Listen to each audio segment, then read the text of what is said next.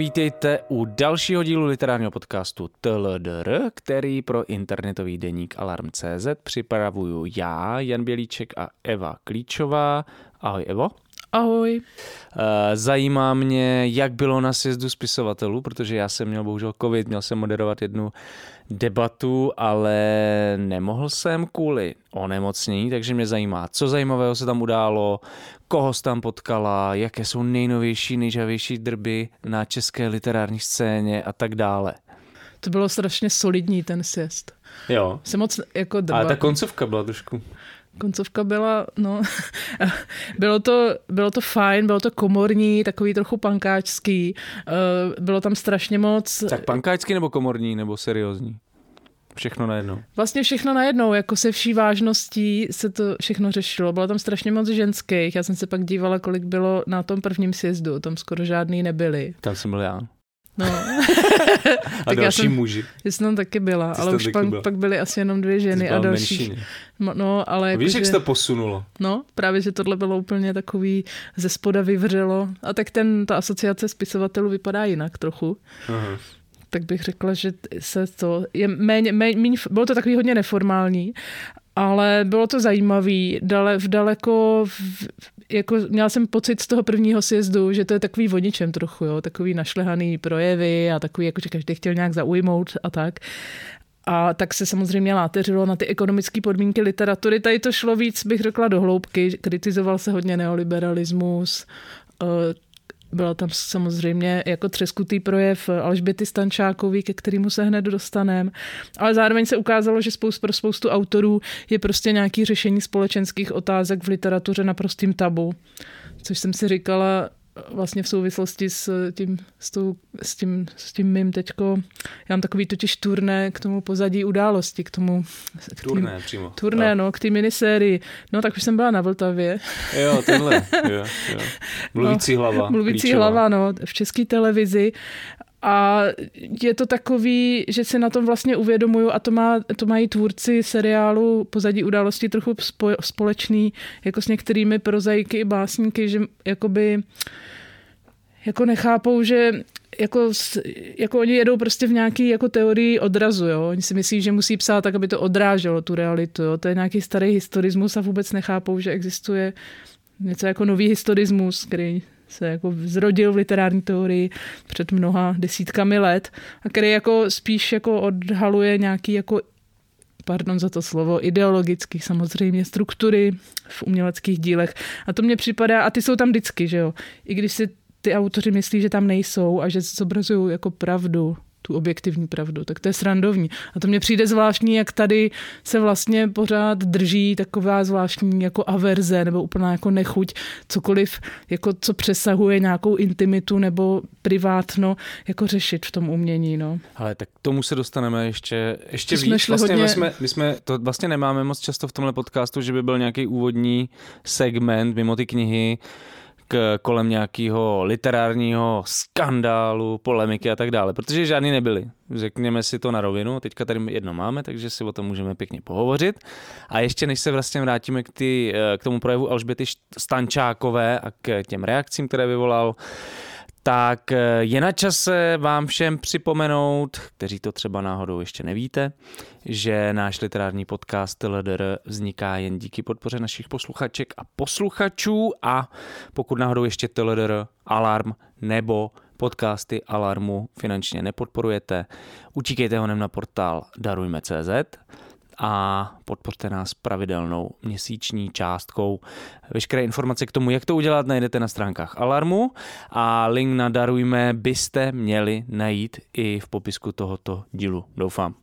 No a teď se vrátíme teda zpátky eh, k projevu Alžběty Stančákové na sjezdu spisovatelů. Eh, ten projev, pokud ho někdo z vás nečetl, což eh, podle mě bude docela málo lidí, tak Alžběta nazvala Bejt ženská a psát a otevřela opravdu celou řadu témat, které se týkají dlouhodobě nedůstojného postavení žen na české literární scéně. Najdeme tady samozřejmě nějaký sexuální nátlak, najdeme zde spochybňování ženských schopností psát a tvořit, emanovat básnické vize, bych skoro řekl, a zachycovat průrvy nevýslovného v celistvosti bytí, jak už to máme v české poezii rádi. Jinak já jenom podotknu, kdo, ten eh, vysí to na H7O, ten eh, projev celý, myslím, že se tam postupně budou objevovat i další projevy, možná už tam něco je. A ještě k tomu sjezdu jenom řeknu, koho by zajímal projev Aleny Wagnerové a případně nějaké moje zhrnutí, tak to zase vyšlo v salonu minulý týden, což už nevím, kolikátého bylo. A nevíme, koliká toho bude. Já, ani nevím, já nevím, kolikátého je dneska. dneska je 30. pro Aha. všechny, kteří nás poslouchají hmm, tak na začátku října. No, tak to si nějak dopočítejte zpátky. Pardon. A kromě toho všeho vlastně Alžběta mluví i o strukturálních neboli, nebo, nebojíme se toho slova, patriarchálních problémech, eh, na které ženské, autory v Čes, ženské autorky v Česku naráží a že vlastně tyhle nějaké jako strukturální problémy odrazují od tvorby ty méně průbojné uh, autorky s nedostatečnou nebo nedostatečně hroší kůží eh, a vlastně odpadávají, přestávají psát, nechtějí mít s tímhle nic společného, což je strašně důležité a asi je to potřeba nějak víc diskutovat. Uh, máme tam, najdeme tam analýzu básnického mainsplainingu. Uh, ten text podle mě je fakt velmi silný v mnoha ohledech, působivý. A, a přímo takzvaně na komoru a myslím si, že už jenom kvůli tomuhle textu celý ten sjezd za, něco, za to stál vlastně. No to rozhodně, no. On vlastně spustil jako takový domino efekt, skoro jako ta minisérie Pozadí události, že teď už se mluví náhod. o tolika věcech okolo, kterých se ten seriál trochu nechtěně dotkl, nebo tak nějak neuvědoměle, eh, ne, neobratnýma prackama tvůrců. Tady je to trochu podobné, samozřejmě, že eh, to, co Stančáková o čem píše, píše jako navíc píše jako vtipně, je to takový úderný, jako ironický, je to do, hrozně dobrý text, ale všechno to, co ona tam popisuje, se vlastně záhy, nebo velká část toho se záhy hned stala. Takže při, jakože přiběhli ti jasně, muži, jasně. začali vysvětlovat zase, jak, jak ta existence žen v literatuře je vlastně taková nesamozřejmá a taková s mnoha výhradama. Ano, já jsem, já bych to, abych Já nevím, kon, abych kon, ocitujem někoho. Já jsem chtěl ocitovat ještě Alžbětu, ale možná ocitujeme ty další lidi, uh, protože jakoby uh, Alžběta tady nastavila nějaký téma, ke kterému prostě eh, jako by se měli, nad kterým bychom se třeba mohli zamyslet, přemýšlet třeba nad tím, jak to změnit, co jako pro to udělat, aby to k tomu nedocházelo, jak prostě podporovat tenhle typ ženských autorek a muští literáti se nespokojili, abych parafrázoval Libora Staňka II. s komfortní rolí predátorů a museli se prostě k tomu začít vyjadřovat. No. No, já jsem zachytila, odcitujem si něco ze Staňka. To už, to se, některé ty výroky se staly už jako legendárními na sociálních sítích. Od komfortní role oběti až... Komfortní role oběti je nejlepší, jako podle mě. No, ale mně se docela líbilo, že jako... Uh, že vlastně jako, tady... že Libor Staněk druhý se do toho opřel fakt tvrdě No, on tady, on třeba, já to jenom tak, já to tady můžeš tady teďka vyložit na stůl. já ať to už neprotahujeme, jo, to trápení. Tady jakože, jako těm, že nám zase vzkazuje, že jako dobře, no, tak jako pište si o menstruaci, porodu, neholeným podpaží a tak dále. Nikdo jiný to za vás neudělá. Ale pozor, tady chybí jenom to ale, který popře všechno, co do té doby napsal. Je to jistě sympatické, ale s poctivou literaturou Bacha, Honzo. to nemá co dělat. Kromě toho, nemá že to... Nej... to co dělat s poctivou literaturou? Co? Ano. Proč?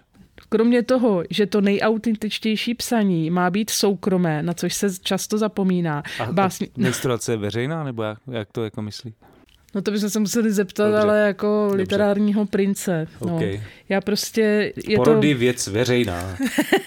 no, ale je to, já jsem nad tím přemýšlela, já jsem totiž našla ještě jeden bizarní, jako bizarní vyjádření od Patrika Linharta. Nevím, jestli to vyjde v tvaru, nebo jestli to byl jenom doprovodný text. Jirka Špičák bude mít radost. Ano, Jiřího Špičáka zdravíme, toho bychom taky měli zmínit na, na, nakonec, protože... Ty to máš připravený něco, no. No, nejsou všichni stejný. Ale zpátky k Linhartovi. Uh, cituji z Facebooku, může si přece jako každý zkušený pankáč klidně zešílet, když poslední území svobody, zvané poezie, se stalo teritoriem pro představení básnických vzpěraček a mých hloupých výbuchů agresivity vůči naprosté většině nevinných básnířek.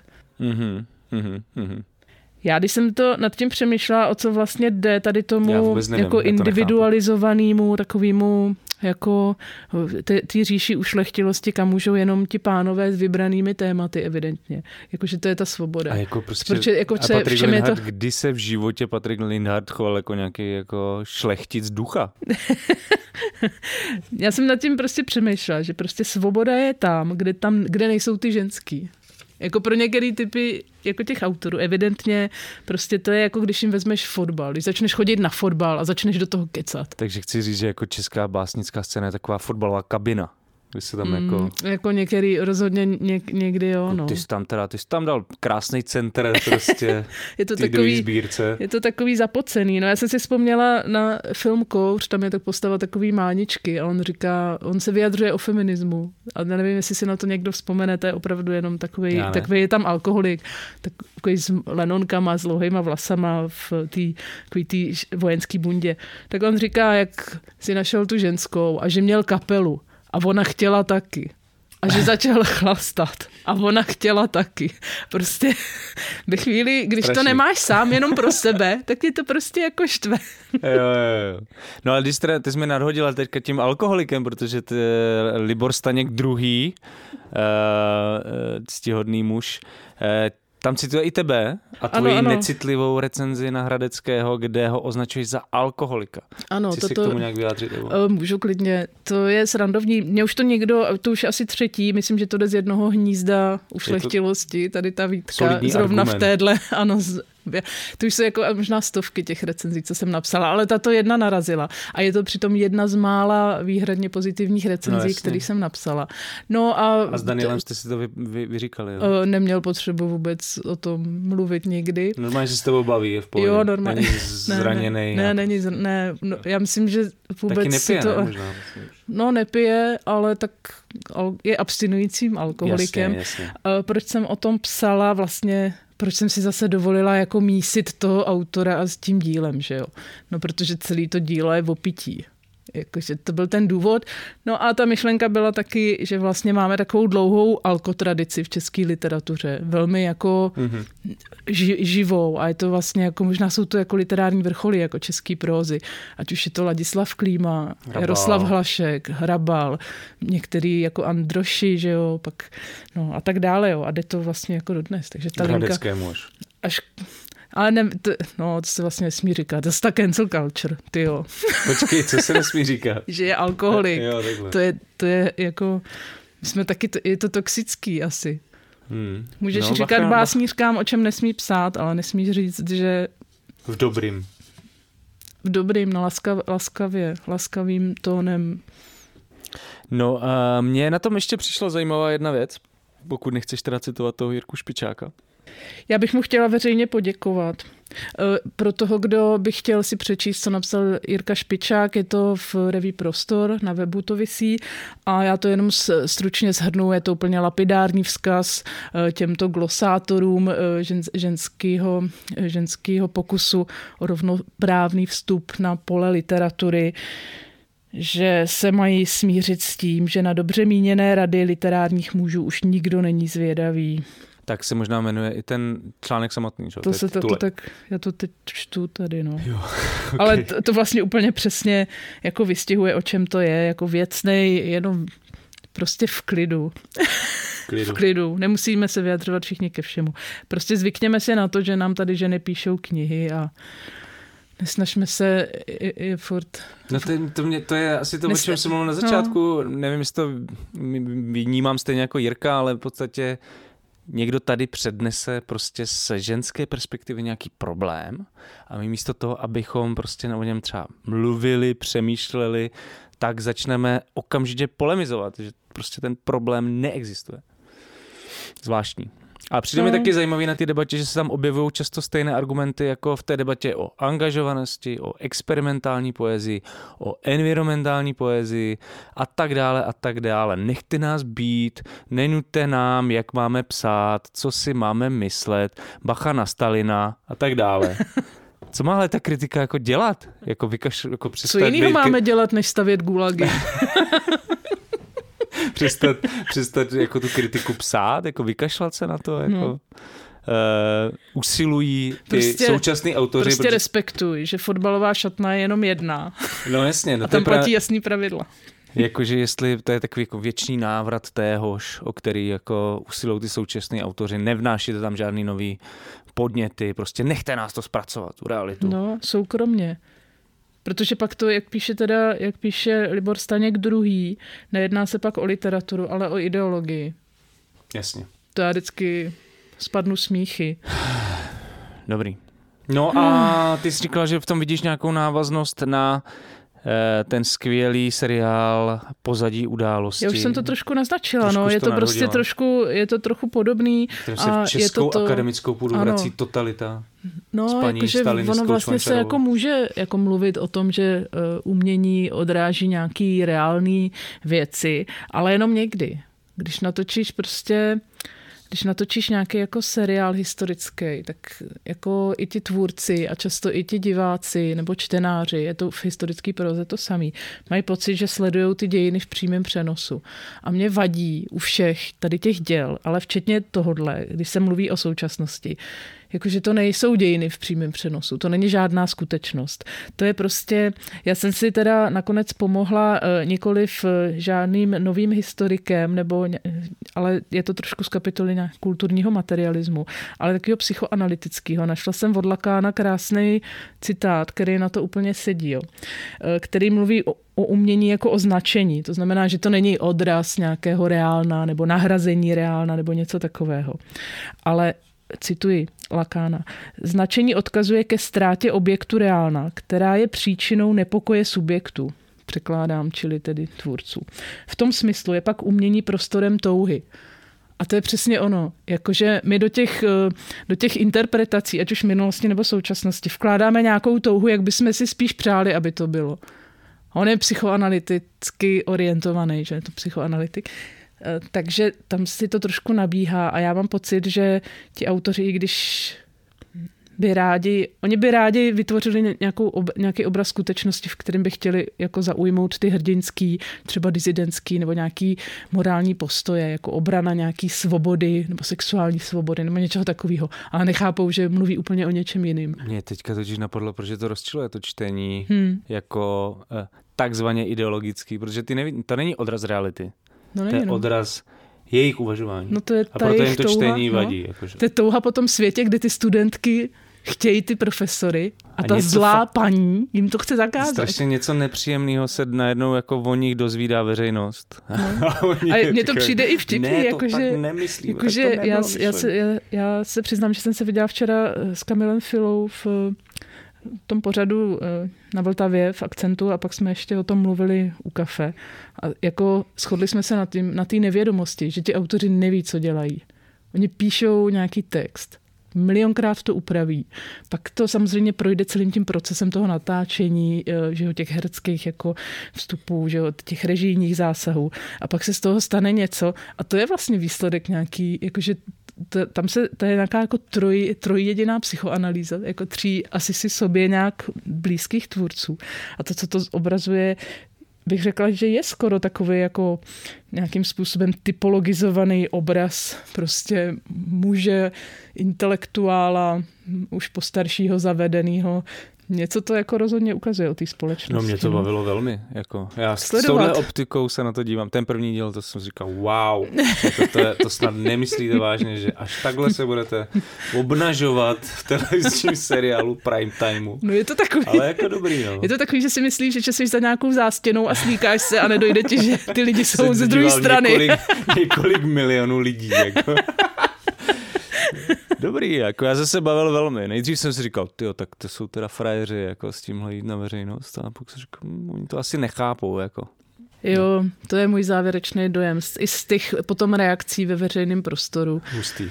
No, jako smutek. Uvidíme, co bude dál. Tak uděláme tečku za tady tímhle, eh, jak to říct, aktuálně ideologickým. Ideologickým okénkem. Kádr, já bych, kádrovácké okénko. Já ještě, když se dostaneme k typům, tak eh, bych eh, ještě jednou, po každý to, možná to bude dělat každý měsíc, pochválil stanici Vltava, protože jsem v jejich vysílání objevil další skvělou věc a to z sci-fi klasiku Kniha zvláštních nových věcí od uh, britského spisovatele Michela Fabra v překladu Viktora Janiše. Uh, a pokud uh, tuhle knihu ještě neznáte, tak si ji na Vltavě alespoň poslechněte, protože to stojí za to. A teď už k těm literárním typům, k tomu, co nás zaujalo z toho, co právě vychází, nebo, nebo co v tomto měsíci vyjde.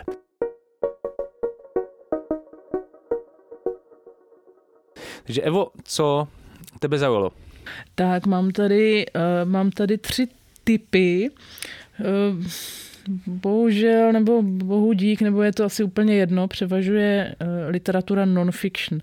Ale na prvním místě mně se, a je to, mně se velmi líbilo před pár lety knižka Probudím se na Šibuji Anicimi vychází další román, opět se dostaneme do Japonska, opět se tady bude po něčem pátrat, poklidný život se převrátí na ruby tady postavám zmizelý kolega z redakce, takže zase mnohovrstevnaté, zasazené do japonského prostředí, kombinace nějakých žánrových prvků, fantazy, jo, to detektivní, jo, tak jsem zvědavá, jaký to bude. Přiznám se, že jmenuje se to Vzpomínky na úhoře, mm-hmm. jsem to neřekla, že vychází opět v pasece.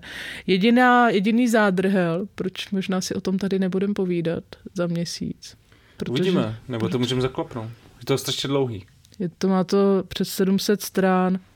Takových knih moc není v české literatuře, ale zdá se mi, že se nám tento neš, nešvar. No. Já jsem pořád volala po velkém románu, ale jsem to nemyslela, jako, že to musí mít 700 dlouhý stran. Nemusí dlouhý, ale velký. Přesně.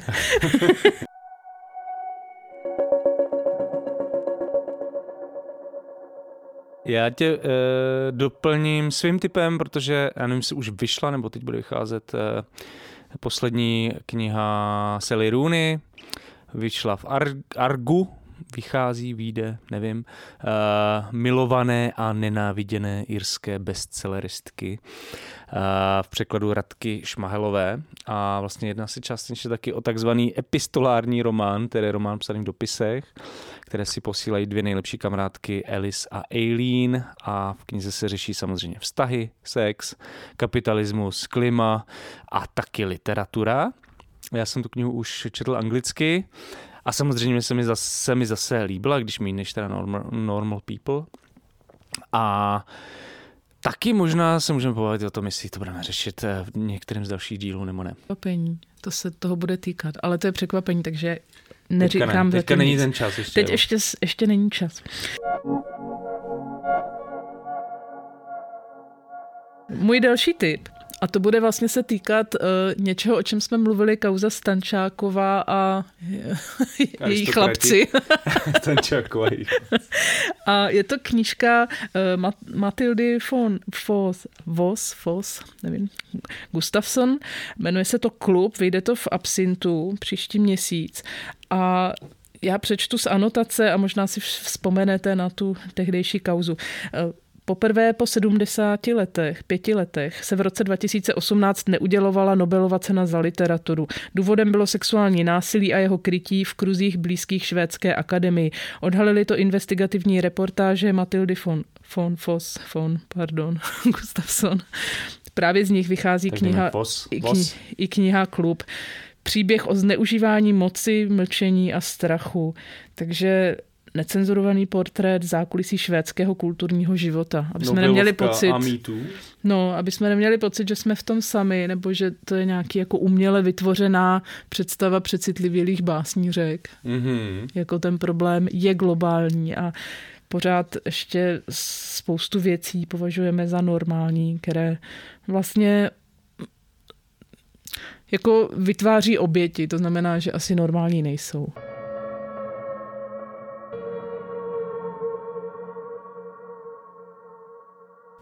Já tady mám takovou drobnou knížku, která může být, může překvapit podle mě. Eh, vydávají Transit, eh, knížku Báry Bažantové s ilustracemi Michala Karvaje. Ta knížka se jmenuje Hoří chemička, něco si přeji a vychází, eh, tak kniha vychází z několika měsíčního pobytu Báry Bažantové na sídlišti v Janově u Litvínova, který je jedním z největších vyloučených oblastí v, České, v Česku s převážně romskou populací. A jsem zvědavý, jaký budou reflexe Báry Bažantový pobytu v Janově. Jako já si to jenom kvůli tomu názvu bych si to přečetla.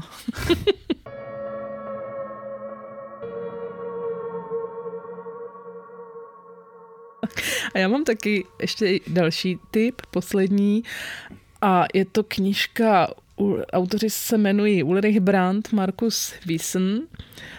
Název je taky parádní, jmenuje se to Imperiální způsob života. Vyšlo to v neklidu. Eh, autoři popisují, jak naše jak toxická zběsilá nadprodukce všeho, vytěžování lidí, přírody a tak dále vlastně způsobilo úplně tu neřešitelnou sociální, ekologickou situaci, v které se nacházíme. Takže to možná bude trošku souviset i s ohřící chemičkou. Eh, a poslední typem nebo upozorněním na to, že vychází nakladatelství je host proza Ani Beaty Háblové s názvem Směna podle anotace a zhrnutí půjde o lehce feministicky laděný, aspoň doufám. No pohled. lehce, tady se musí silně. lehce. Jo, lehce. tak to jinak mi neprošlo samozřejmě. Lehce uh, laděný, uh, feministicky laděný pohled na život současných českých žen a vypadá to taky částečně na reflexi covidové pandemie a různé typy uh, pracovních směn žen, od umění přes pokladnu až po domácnost. No, to se učteme.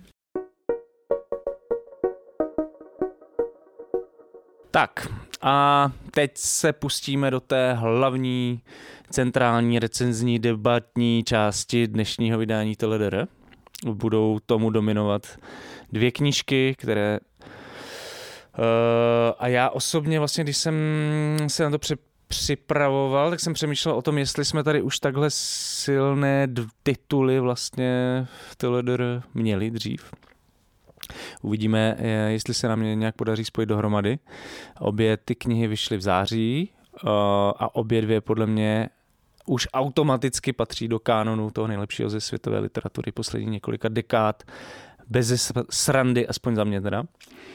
A, a abych vzdal hold eh, Liboru Staňkovi druhému, tak bych začal přirozeně tím mužem protože druhý titul napsala žena a první a může mít přednost samozřejmě. Takže a Liboru Staňkovi by se ta kniha mohla líbit eh, taky proto, protože jejím hlavním tématem je toxická maskulinita. Tou knihou je Topecká škola od amerického spisovatele Bena Lernera a je to takový další kousek eh, do mozaiky Lernerova autofikčního světa, autofikčního psaní. Já jsem uh, Benu Lernerovi věnoval opravdu hodně místa v knizech v chapadlech murmuru a četl jsem od něj asi zatím úplně všechno, takže mě zajímá hlavně to, jak se líbila kniha Evě, uh, jestli překvapila, nepřekvapila, uh, jestli souhlasí s tím, co jsem říkal na začátku, nebo to vidí jinak a tak dále. Uh, jenom poslední jako k Staňkovi druhému, jo. Jako obě ty knihy splňují to, že jsou privátní. Že jsou to ty autofikce. Jo, jo, jo. No. No, takže to je jako zajímavé. Výsostně privátní. Výsostně prostor. privátní psaní. Jenže právě to uvidíme, jak se to rozpadne. Jako Prostě nejsme privátní, no. Jsme, privátní jsme jako v, privátní. Jsme v trošku živočichové společenští. Žijem v tlupách, věď, o, o megatlupách. Žádný zvíře nežije v takových tlupách jako lidi. To ne, no. A o tom je Lerner a ty se, já se vrátím k tvojí otázce. No já jsem, pro mě to bylo první setkání, topecká škola s Lernerem a já jsem se jako zamilovala, jako už asi dlouho ne. Super. Přiznám se, že styl psaní, kompozice, text prostě, kde si chceš podtrhnout každou jako hmm. třetí, v každý třetí odstavec, vystřihnout a někam nalepit, takže děti z té knížky nic nezbyde. To jako, genius. Je to, je to fantastický. Je to, zároveň se to dobře čte a hmm. zároveň je to strašně meta. Jo. Je to strašně meta o jazyce, o literatuře, o myšlení a o téhle jako civilizaci, říkejme jí pro tuto chvíli pracovně třeba západní. Takový poctivý velký umění prostě, mm-hmm. ale mhm. jako netrapný, no, nebo jak to říct. Prostě já nevím, jestli by velký. to Staňkovi přišlo dost poctivý. Já myslím, že jo, ale jako jestli ne, tak prostě neví nic o literatuře. Zpátky do fotbalový šatny české poezie.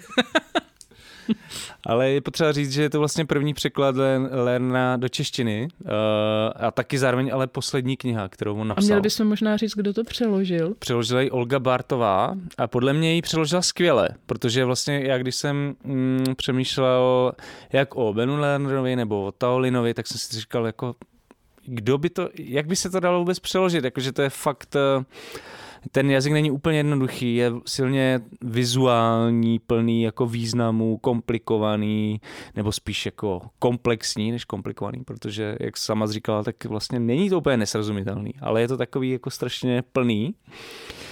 A Bál jsem se, že by to mohlo v tom českém překladu vymizet a myslím si, že díky Olze Bártové se to nestalo. No je to fakt překlad, kde a naprosto o nic nezakopnete, že byste najednou si říkali, ježiš, co to je, jak to nechápu vůbec. Mm. Přestože, ale tak mluví se tam o reálích, které jsou i nám jako celkem známé. Ta americká kultura skrz tu popkulturu je tak jako by zdomestikovaná v našich představách, a, takže to není. Ale zároveň se tam mluví o spoustě věcí, které jsou vlastně analogicky, působí podobně tady nebo realizují se podobně tady. Ale tak pojďme konkrétně. Je to vyprávění několika vypravěčů, ty se nám střídají. Jedná se o rodinu, rodinu, o pár psychoanalytiků, o jejich syna, to je ten hlavní vypravěč. Ben Lerner. Alter ego Alias Bena, Adam. Bena Lerner. Alia, no tady se jmenuje Adam. Jestli Adam Gordon podle mě, nevím, jestli se jmenuje Gordon tady v této knize, ale to je jeho jako alter ego. No. Takže vypráví otec, vypráví matka, vypráví uh, Adam Eh, obsáhneme celé, na Derena nezapomenu, okay. obsáhneme s nimi celé jako vlastně druhou polovinu 20. století. Je tady postava Klauze, jakéhosi otce, zakladatele psychoanalytické školy v Topece, eh, což je, je to emigrant, utekl před válkou Evropan. Je to, eh, jak se, tam, jak se tam píše člověk, který ještě pamatuje Einsteina, což je takový jako wow, ale on ten Einstein vlastně... no, já jsem se dívala, on umřel v roce 55. Hmm. Takže my ho máme spojený s tím Freudem a s, jakoby s nějakou Vídní přelomu století, ale jako dobrý, no. to spíš ten Klaus je takový, jako jak kdyby hmm. napojený na toho Freuda. Jo, jo, no ono je to celý, ano, je to celý, no a zároveň se tam trošku promítá, protože, a to je zase ta autofikce, realita fikce, nevíme, jak moc by to splnilo očekávání českých básníků, no. Ale uh, skutečná matka Bena Lernera je psychoanalytička, která proslula knihou Tanec hněvu. A ta, ta kniha vlastně je to, že, že píše o, o A ty jsi to znala předtím, nebo ne? Ne. Ale to vyšlo česky. Mm-hmm. Zajímavý. No, jakože to je fakt je globální bestseller, no. Jo, a píše, tam... píše to o emocích, jakože vlastně o nějakých zabržděných... A feministický, jo, něco to bude, že jo? No jo, jenže, no. no a Byla to je vlastně vidět. Winfreyový no. v, talk, v, tý, eh, v její talk show, že jo, stala se z ní přes noc Taková vlastně jako hvězda, hvězda ano, no a teď se na tom středozápadě to trošku Kansasu. tam naráží, že jo, že jo, na takový ten konzervativní mindset. Ale to je i zajímavý i z pohledu té psychoanalýzy, že ona tam vlastně velice dobře píše o nějaký feministický reakci na psychoanalýzu, jako ve smyslu, že psychoanalýza ta klasická freudovská, jak vlastně patologizuje ženskou zkušenost zkušenost, výjímají prostě z toho jako by standardního objektivního. Tam Takže my se... že, že hmm. vyzmizíkovala, nebo jak to slovo? Vy, vy, vymazala hmm. klitoris, nebo jo. tam přímo říká. No, je to, je to fakt zajímavý, zajímavý i tady z toho pohledu, že se tam řeší vlastně takové jakoby nějaký trošku dějiny psychoanalýzy, jsou to trošku dějiny Ameriky, eh, takový ty návraty, eh, návrat toho konzervativismu, který by vypadal, že už byl dlouho odepsaný a ono ne. Tohle všechno v tom v té knize je a je to fakt, eh, když mluvila o, těch, že tam je, o tom, že tam je několik perspektiv, tak podle mě to je snad poprvé, co vlastně se Lerner posunul tady k tomuhle románovému typu psaní, protože jako většinou to bylo opravdu postavené na ten subjekt, o ten subjekt, o vypravěče, který prostě se překrývá s jeho eh, jako skutečnou identitou a vlastně vypráví ten příběh z pozice eh, já. A tady prostě najednou se objevují ty jiný perspektivy, jiný hlasy, mimo, kromě Jonathana a Jane, taky je tam ten spolužák ten Darren. Darren. A myslím si, že vlastně na něčem je ta kniha, Topecká škola, nejblíž tomu, Eh, mýtickému, velkému americkému románu. Docela dobře o tom píše Pavel Kořínek v doslovu, který je fakt zajímavý. Eh, I když se Pavel Kořínek tam zároveň vymezuje vůči autofikčnímu čtení Lernera a má tím na mysli teda asi hlavně mě, protože nikdo jiný Lerna nečte. doteď, Ale... to platilo doteď samozřejmě. Od teď to budou číst všichni, doufám. Eh, a myslím si, že ta topická škola je jako dost už trošku vzdálená od, to, od těch autofikčních nároků, eh, které byly mnohem explicitnější u Lernera třeba v proze odjíždění ze stanice Atoša nebo v románu 1004. A přišlo mi zajímavý to, že ta topecká škola částečně připomíná takové ty velké chlapácké americké autory jako Philip Roth, David Foster Wallace eh, a další. No na toho, vlast, mm, na toho se... se jsem hodně myslela u toho psaní. I taková ta, ta takový to permanentní sebereflektování. Takový Jasně, to, no. že nic už nemůže být jako jenom bezprostředně čistý. Všechno musíš hned jako nějak... Přesně nějakým způsobem kategorizovat, hodnotit, přetřásat. Promiň. A, a že, no, no. jenom, že, že to je jakoby takový, v tom příběhu vlastně Lerner ten jako silně maskulinní pohled na americkou společnost, nebo maskulinní pohled americké společnosti v podstatě obrací na hlavu, že vlastně ta, tím hlavním tématem je americká maskulinita a to na strašně moc jako různých úrovních. Začněme úrovní Derena. Úrovně Derena. Deren, no. to je jedna z postav, kterou jsem nezmínila, protože Deren není ani psychoanalytik, ani intelektuál, ani jako hlavní postava Adam ne, není přeborníkem v rétorických soutěžích školních. Deren je prostě trošku vývojově zpomalený spolužák a jak se tam několikrát, je, má i sám svoje kapitoly, kde jako vidíme svět Promluví, jeho očima, hmm. což je eh, ve chvíli, kdy se tam řeší jako psychoanalýza, nějaká jako stínová, stínované čtení, psání, mluvení, k tomu se možná ještě dostaneme, to je taková jako specifická věc. Tak ten Deren, on vlastně je jak dalším takovým jako stínovou postavou trošku. Ten jeho eh, neúplně chápavý a intelektuální pohled na svět, ten svět vlastně zachycuje právě v jakémsi stínu v tom rozpadu. Zároveň on je tou jako karikaturou toho muže, proto ho vlastně furt někdo šikanuje, že, on, že je jako součást kolektivu, nikdo ho nevidělí, ale zároveň z něj jde jako jakási hrůza, že prostě to jeho mužské tělo má takovou jako ještě infantilní, naivní duši. To tam skvěle popisuje. Ten, ten post. Mm. Já jsem přemýšlel, jestli to nebude něco, co bychom tady mohli ocitovat a pak jsme vybrali jinou pasáž, ale jak tam popisuje Brian Lerner jako, jak se ztratí. že, že ne. ne, že jako popisuje, jako co on vlastně znamená ten mm-hmm. terén pro ty, mm-hmm. pro ty ostatní, že je to jako ten, on je strašně vysoký, jakoby mas, jako muskulaturní, ale zároveň prostě má takovou jako dětskou náturu, mm. prostě nedocvakává mu spoustu věcí, furt je jako zaostává za tím kolektivem. Mm. Takže to vlastně zbuzuje divný pocity v těch lidech. Jo, že vlastně je v tom jakoby prototypickým maskulinním americkým těle je prostě tadle osobnost a je to rozčiluje. Zabloudí prostě pět kilometrů za městem. A vlastně ho chtějí trestat za to, že, tam, hmm. že, že jim tohle připomíná, nebo já nevím, jak to nazvat. No a je to takový dvojznačný, protože tam zároveň jsou ty zábrany, že ho, je to jejich kamarád, spolužák, takže jakoby do toho týmu, do té party ho úplně nevyloučí, ale pak ho někde opijou, nechají ho někde poblitýho ležet. Jakože tam jsou takový jako prostě hraniční momenty, kdy není úplně pryč, není úplně izolovaný, pořád je tam přítomný, ale zároveň prostě zažívá teda takovou jako kruš, krušní. Hmm, hmm, hmm, je prostě hmm. často terčem nějaký frustrace. No. Možná to je taková vlastně uzavřená poznámka k tomu. Tam je taková pasáž, kdy uh, postava otce vzpomíná na to, když jako dítě když jako dítě se svým otcem uh, pobývali uh, v Taipei na Tajvanu. A to jsem teda, to se úplně jako prolnulo s knihou, kterou jsme tady řešili no. nedávno, s demokracií, Mega. s demokracií Jean Didier pohled Američanů prostě na, na, na, já bych použila ty slova toho románu, na nějaké domorodce, s jejich peníze jsou srandovní pestrobarevné papírky a podobně, jako na nějakou takovou nižší, nižší civilizaci, absurdní, takovou, kdy ani intelektuál není schopný se na ně dívat vlastně jako na lidi, že jo, nebo No to mi přišlo právě úplně jako jeden z těch momentů, kdy jsem si četl a najednou jsem říkal, wow, jakože to je prostě vrstva. No tam je všechno, bazény, drinky, matka anorektička, leží jo, jo, jo. Ale že, že vlastně hlavním tématem je maskulinita americká a najednou si čteš, je to tak nějak jako povědomí a pak najednou je tam tohle. Jakože vlastně vytáhne to téma ještě na jednu úroveň vejš a uvědomíš si, že ta americká maskulinita je tohle, tohle. prostě. Tahle jakoby globální nadřazenost, úplná jako, to není ani arogance, to je prostě Jakože nevnímáš ty, ty ostatní. To je Libor Staněk druhý.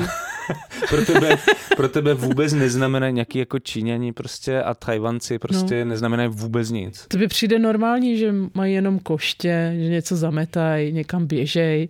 No. A zároveň oni, eh, ty místní, si na tebe nedovolí, protože to na tebe, jako ten tvůj status na tebe vidí. Že? Tak a, jako prachy z tebe padají, kudy chodíš. A to je něco, co prostě v těch jako američanech po druhé světové válce jako je hrozně zakořeněný, nebo bylo. A co je důležitý pro tu, podle mě, pro tu americkou maskulinitu jako celek, že to prostě česká maskulinita tohle nemá, jako, že mm-hmm. takovouhle jako globální suverénnost, nebo jak to nazvat. No, já si myslím, že to může souviset, že to je celá vlastně ta maskulinní krize, která se řeší. Řeší se to tam jakoby po té psychoanalytické stránce, ale je to i věc, že o nástupu feminismu, jako vyrovnání se s tím, že teda nemáš jako automaticky nějaký privilegia, nemáš mizí mužské kvóty. Mm-hmm.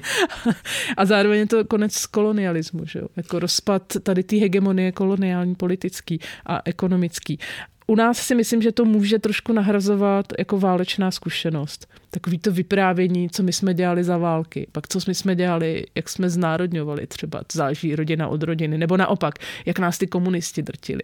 Jo, pak se to zase o nějakou generaci se to naředí, takže ty dizidenti, oni už hlavně kalili v pohospodách, že jo, proti tomu komunismu a tak dále. Takže se to pořád takhle jako ředí ta zkušenost a vlastně mizí taková ta fakt jako zkušenost s násilím, s, s níž se často prostě chlapi identifikovali, až jim zbyl jenom ten fotbal a teď i do toho fotbalu ještě prostě lezou ty ženský. Jakože to je... Ale jsem tou maskulinitou myslel to, že prostě seš američan, přijedeš, já nevím, do Malajzie a seš tam čau, jsem tady prostě a ano. jako, co mi můžete říct, co mi můžete nabídnout prostě. No. Tohle prostě Čech, když přijede do Malézie, tak nemá tenhle jako je mindset, jako říká si, jo, kde to jsem, co tady a kde, kde si tady co koupím, jako. Jo, jo, to je pravda, no. To a to je prostě podle mě skvěle zachycený v té knize. Tak to a... máš jako trochu, nevím, jestli amíci, když jsem třeba v devadesátkách se objevovali, tak oni to trochu měli, že jo. No, jako úplně, úplně, úplně. easy najdeš práci, že jo. Začali, i zedník mohl učit angličtinu někde. No jasně, jasně. Ve Zlíně třeba. no, Pohodě. No. Nebo když potkáváš Rusy, že jo, na ulici, no, jak se říká, vždycky ty, jich jde pět vedle sebe, že jo, a ty, neuhnou. Jako. Ty jediný mě napadly jako takový jako východoevropský Model, ekvivalent. No, tak je to impérium, no. no to jsou ty impéria. No, to jsou ty impérium. No a pak je tam zajímavý to, že jak se baví eh, J- Jonathan, eh, otec Adama s Klausem, s tím psychoanalytikem, o, že pozorují, jak, um, jak se proměňují muži po větnamské válce, mm-hmm. jako jak se vracejí zpátky a vlastně um, buď z války, nebo prostě ty, ty mladí, jak na to reagují. A vlastně registrují nějakou prázdnotu, vyprahlost těch jako amerických mužů a je tam skvělá věta, Vákuum v samém jádru privilegovaného postavení je příznakem impéria v rozkladu. Říká Klaus. to je takový evropský style. tak si povídají prostě spolu. No. A, to, a zároveň bych řekla, že uh, ta kniha vlastně není takhle komplikovaná. Ona popisuje, uh, ona má úplně nádherný to intro, taková první zážitek, no, rande, skvěl, rande někde na jezeře v loďce, teď holka zmizí, tak kluk prostě vesluje jako blázen hledají. Zároveň jaký hledá, tak to zároveň vytěsňuje. Nechce ji najít, protože se bojí, že je mrtvá, ale zároveň ví, že asi ona si z něj udělala srandu a je někde schovaná. Uh, samozřejmě proběhla asi tráva, alkohol a tak, takže prostě člověk si není vůbec jistý tím, že dělá to, co dělá. Vběhne do jednoho z domů, uklidní se, že eh, jeho slečna leží prostě v posteli, ale pak mu dojde, že to je jiný dům jiná slečna, stejně, který úplně. vypadá úplně stejně. A jsou v něm jiní lidé, kteří žijí a vypadají úplně stejně jako rodina jeho slečny. Takže vybíhá z domu a tak dále. A, tady a ten, si, že ho někdo zastřelí. No, jo. Nakonec, dobře, i tak... Eh, Jí najde. No, prostě to najde, dobře. No, to ale ta, to je skvělé Ale obraz. je to, je to, no ale to úplně předznamenává něco, co se tam pořád vrací. To zmnožení, tu stejnost. No. Když Deren zabloudí, tak on si plete ty obce, protože ty domy jsou všude stejný. Všude jezdí stejný auta, jsou tam stejný značky. A on prostě, a je, pořád se to tam opakuje, je to i v těch rétorických soutěžích, nebo je tam spousta motivů, kdy se takhle vlastně v rámci nějaký napínavý historky člověku dojde, že to je zase o tom zmnožení, o tom neuvěřitelným, jo, a zase si myslím, že to souvisí s tou stínovanou řečí, což, což vychází z nějakých experimentů ze 60. let, to jsem si dohledávala, že člověk, a tam se o tom i píše, hmm, že člověk, stínování. no, když eh, jako čte nahlas a neslyší sám sebe, že po chvíli ta jeho řeč přejde úplně do nějakého blábolení. Ale on má, je sám přece hluboce přesvědčený o tom, že čte pořád artikulovaně. Mm. Tak to mhm. mi přišlo jako zajímavý motiv a on se tam zase zmnožuje. Já nevím, jestli si to vybavuješ, to tam bylo spíš takovým detailu, i když dost srdce rivným, eh, s těma opicema, co malují ty krabičky.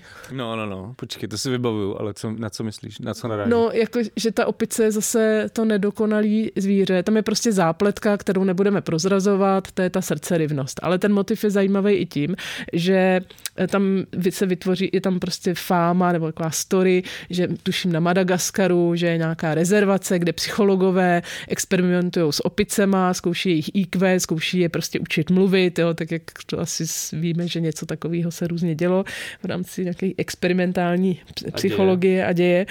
A ty opice se naučily uh, malovat uh, nějaký suvenýry, jako krabičky. Hmm.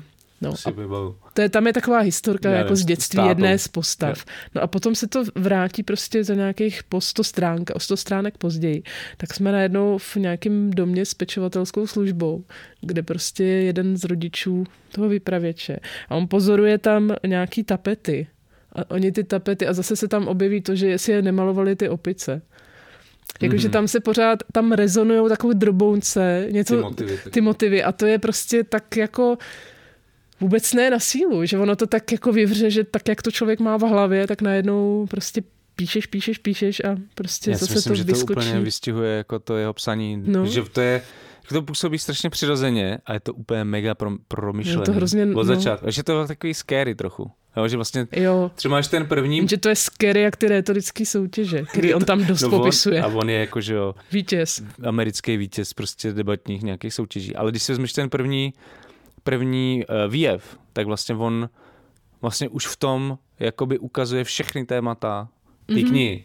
Jo, že vlastně on tam vlastně na lodi v noci s, se svojí přítelkyní a teď začne mluvit a mluví prostě jak je ten debatér, tak prostě mluví tak dlouho, až si nevšimne, že ta holka vyskočila z té lodě a odplavala někam pryč prostě. A vůbec tam není. A on se najednou jako probere a zjistí, ty kde je? Nezemřela prostě, co se stalo? Že vlastně ta reakce na tady to žvanění je jenom prostě zmizet.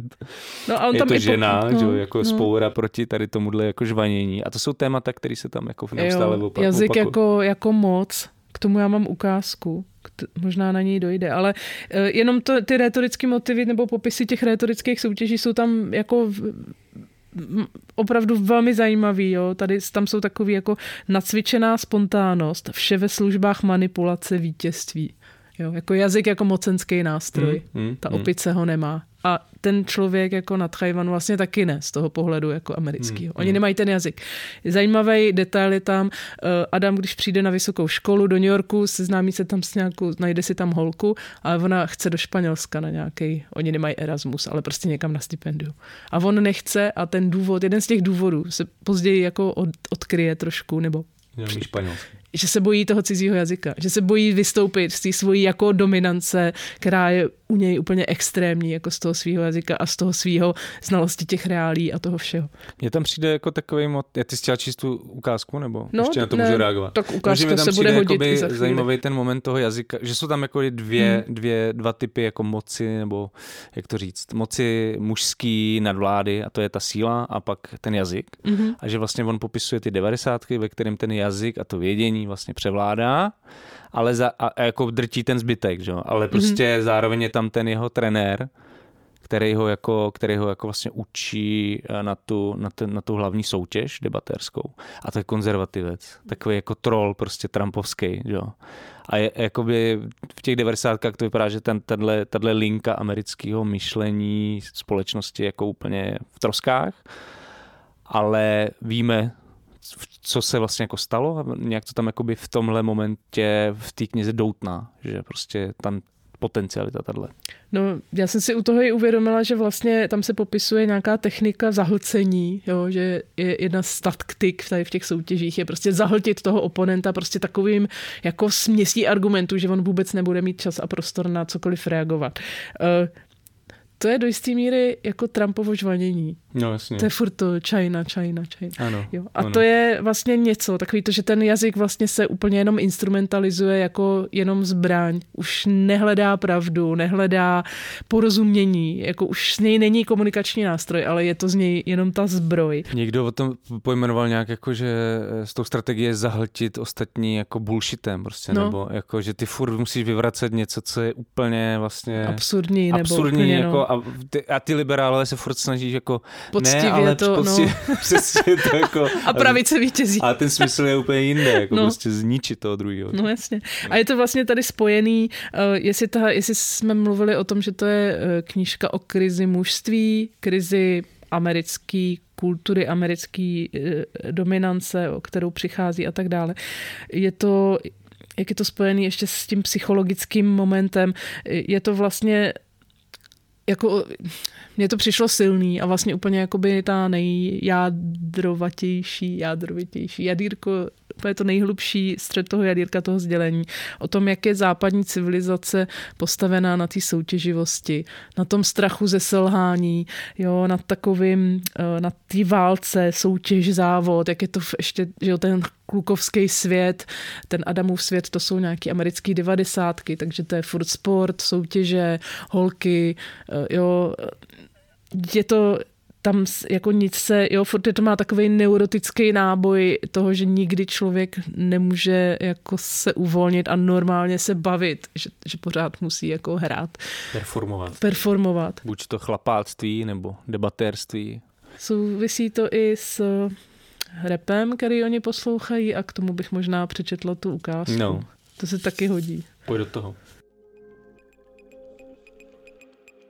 Mohl si gratulovat, že přenos agrese do jazykové sféry stvrzovala zábava, kterou si tihle týpci rovněž přivlastnili. Když večírek po několika hodinovém popíjení neskončil rvačkou nebo stížnostmi na hluk, obvykle došlo na freestyle. Tohle pozérství bylo v mnoha ohledech ze všech nejtrapnější. Byl to ten nejnápadnější projev krize běložské maskulinity a její stylizace. Skupina privilegovaných machírků často arytmicky recyklovala hlavní žánrová kliše, která se jich rozhodně nemohla nějak týkat. Jenže pro Adama to byla společenská nutnost. V repové bitvě se dovednosti řečníka a začínajícího básníka přetavily v super věc. Měl až závratné štěstí, že mezeru mezi sobotními odpoledni v prázdných středních školách a sobotními večery v domech bez dozoru překlenovala rychlá, ritualizovaná poetická smršť urážek a on tak plynule přešel z jedné soutěže do druhé. No, tak já myslím, že tady se pěkně ukazuje, v čem je ten styl Vina Lerner úplně unikátní podle mě. Mm-hmm. A já už se ještě vrátil možná k tomu konzervatismu, protože k tomu se váže moje ukázka, uh, že tam um, vlastně konec t- jsme na konci 90. let, myslím, že v roce 97 hlavně. A vlastně ta kniha ukazuje, že konzervatismus je na ústupu, dějiny jsou ukončeny, půjdeme jen dál li, do, do liberální utopie prostě rovných práv a, eh, a tak dále. Nastal konec dějin. A Ben Lerner vlastně v té knize postupně zasává jako různé motivy, které tu představu vlastně spochybňují. Už jsem mluvil o tom trenérovi retoriky, který je konzervativec, Trumpovec, oportunista, který je vlastně schopný během toho tréninku na Adama vytáhnout i nějakou jako antisemickou jako nadávku, mm-hmm. protože Ben Lennon je židovského původu. Uh, objevuje se tam senátor Bob Dole, objevují, objevují se tam ty konzervativní Phelpsovci, uh, v topece, co byl nějaký reverend nebo nevím co, ten Phelps. Jo, oni protestovali proti homosexuálům na každém rohu Non-stop. Non-stop. Prostě. A některé lidi to pobuřovalo, ale některé to pobuřovalo, protože jejich do, i děti se tím způsobem dozvěděli o homosexualitě. Což je taky takový jako moment. Je to takový switch. No. Pak je tam ten spolužák Deren, o kterém jsme mluvili. A zároveň jsou tam takový uh, ty takzvaný chlapy. To mm-hmm. jsou, co souvisí se, se zážitkem Jane Gordonové, nebo myslím, že se jmenuje Gordonová v té knize, eh, po vydání knihy, že jí volali anonymní nějaký chlápci a mm-hmm. nadávali jí uh, za tu knihu, která vlastně rozrývá uh, mužskou pohodu amerických rodin. A... No, v tomto smyslu je určitě zajímavý i to, že, jak jsi teďko řekl, že se jedná o židovskou rodinu, jejich neosvětlený dům o Vánocích, jo, jasně, jeden mezi mála. Takže i to je něco, co tam naráží na nějaký takový ten evangelikálský, prostě na tu bigotnost toho křesťanského jako prototypu, tak i v tomto ohledu je to vlastně zajímavý. No. A jestli se tam vlastně Jane bojí, aby, se, aby z Adama nevyrostl chlap, jako jak tomu má zabránit, aby hmm. z něho nebylo. A co to je vlastně chlap podle tebe? Co jsou to chlapy? Podle mě jako v souvislosti knize, s tou knihou, no, tak jako já si myslím, že já nevím, no, jestli, jestli je úplně nutný prostě ty lidi pořád jako sunout ať už k nějakému optimálnímu chlapství nebo optimálnímu ženství. Do toho se dostává spousta potom nároků, který každému nejsou úplně vlastní a jako tak to divně deformuje vlastně celou společnost do takových polárních polarit toho mužství a ženský, který je prostě nějaká nedosažitelná abstrakce. A týká se to jak těch chlapů, tak jako žen. Mně by přišlo jako lepší spíš mluvit obecně o nějaký lidskosti, jako vykašlat se na tady ty jako genderový performance, No ale že, že oni tam zmiňují ty, jakože všechny ty postavy tam zmiňují jako chlapy v nějakým specifickém kontextu. Asi to je teda nějaká ta no, konzervativní tak, představa No tak je to, ten, no je to ten chlap, co prostě vydělává ty prachy, kontroluje, že jo, proč oni útočí na tu jeho matku, že jo, tu jeho knihu, že se jim pak jako rozpadají ty manželství, že jim třeba utíkají ty partnerky, jo. Nebo Ještě že... tam super moment, jak tam byla nějaká ta středoškolská bitka, pamatuješ to? Tam, mě, tam prostě byla nějaká bitka mezi dvěma takovýma skupinkama. Mm-hmm. A pak Ben jde se svojí babičkou a se svojí, nebo Adam, se svojí babičkou, se svojí mámou do supermarketu a potká tam ty filosofce. Po, toho, toho druhého uh, kluka z toho druhého gengu ano, ano, se svojí ano. mámou. Ano. A teď prostě tam jsou jako v téhle situaci a jsou z toho úplně jako vyřízený, že jsou s mámou v supermarketu Trpný. a nemůžou jako nic, nic s tím dělat. Jako. No ale já jsem chtěl vlastně jenom přečíst, to dost dlouhý, tak doufám, že to zvládnu přečíst. Eh, skvělou pasáž o tom konzervatismu ehm, ve Spojených státech. Evansonovu převahu v debatách umenšoval nemístnou jistotou, že Evanson se sice pokaždé vytasí se správnými slovy, ale stojí na špatné straně dějin, které skončily s Bobem Doulem. Phelpsovce všichni nesnášeli, v přátelích měli svatbu lesby, Susan v Beverly Hills 920 řešila potrat, i když jen v narážkách, socialismus se podíval dolů, ale nebyli ke zkáze odsouzení i američtí konzervativci. Silné poválečné ročníky byly liberálnější než jejich rodiče a Adamova generace, byť hodně schizofrenická, údajně měla být ještě liberálnější. Adam nejednou slyšel, že všichni ti bílí mladoši, co chtějí být černý, jasně dokazují, že odvěké rasové spory mizí. Už brzy se měl nejprodávanějším reperem všech dob stát Eminem. Slim Shady v jednom 15-vteřinovém úryvku vychrlí 97 slov. To je 6,46 slov za vteřinu. Adam v Ekonomistu četl, že se voličstvo bude neustále diverzifikovat a republikáni jako celostní strana vymřou, i když v Kansasu to tak úplně platit nebude. Evanson by se mohl uchtit jako autor reakcionářských projevů, něco jako další Rush Limbo, mohl by hřímat do éteru, oslovovat řidiče kamionů, kteří do sebe házejí kofeinové tabletky, ale prezidentského úřadu se ujme někdo z řad afroameričanů. A nebo žena – Adam si chtěl myslet, že se éra rozezlených bílých mužů hlásajících konec civilizace uzavřela. Jeho máma pořád říkala, že lidi by třeba volili Oprah Winfreyovou, protože díky ní má obrovská různorodá část veřejnosti pocit, že ji někdo slyší a taky se jako dobrá terapeutka snaží odbourávat polarizaci společnosti, aniž by kohokoliv zostuzovala. Je to zvláštní podívaná sledovat takhle okýnkem ve dveřích s odstupem antropologa nebo ducha nebo psychologa na dopolední vizitě tyhle dva muže, tedy pokud to jsou muži, jak debatují v jinak prázdné třídě v převážně prázdné škole 8 let po konci dějin a za oknem pomalu mizí lampy v přívalu vloček. Jeden, ten v tmavých plandavých džínách popíjí záhadný nápoj, druhý v kaky kalhotách vytažených vysoko do pasu několik let před masakrem na střední škole Columbine vysvětluje ošemetnou situaci ohledně tzv. rozumných zákonů o střelných zbraních. Až se dějiny zase dají do chodu, jeden se stane hlavním architektem vlády nejpravicovějšího guvernéra, jakého kdy Kansas měl.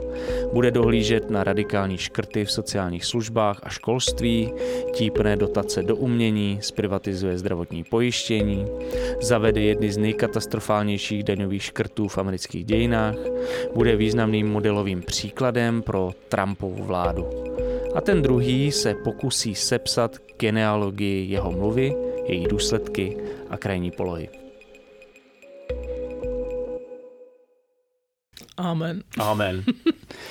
Já už bych k tomu měl jenom poslední věc, že mně vlastně přijde, že to je hodně mužská literatura a můžeme se o tom pobavit, jestli, jak to vidíš ty, Evo, ale že vlastně, jako, že jsem která tady... zároveň dost rozleptává ty představy uh, o mužství, uh, ale podle mě má docela hodně jasný ty maskulinní obru, obrysy, že je to vlastně dost suverénní, skvěle napsaná, sebevědomá, nebojí se těch velkých jako obratů, velkých slov, patosu a no, tak dále. zároveň dokáže si poplakat, že jo? Je dokáže tam... si poplakat?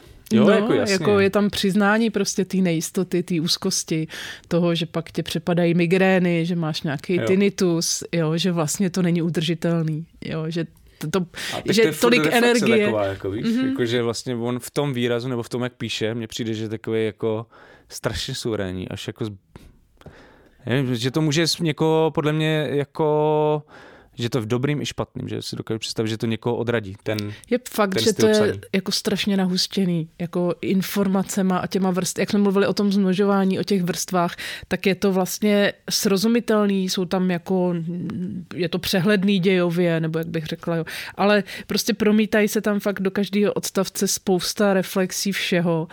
A zase si myslím, že jako jsou čtenáři někomu, někoho to osloví jenom částí toho sdělení. Je to prostě tak nasycený, že jako i když pobereš půlku, tak furt budeš jako spokojený. No já, já bych jenom, zmínil to jenom kvůli tomu, že vlastně podle mě si dokážu představit, že některý lidi ten styl vlastně velmi suverénní, patetický, s velkými slovy může i jako štvát. A dokážu to představit docela jednoduše. Hmm, to A není ne, to náš případ. To mě nenapadlo. že by se to někomu nemohlo líbit.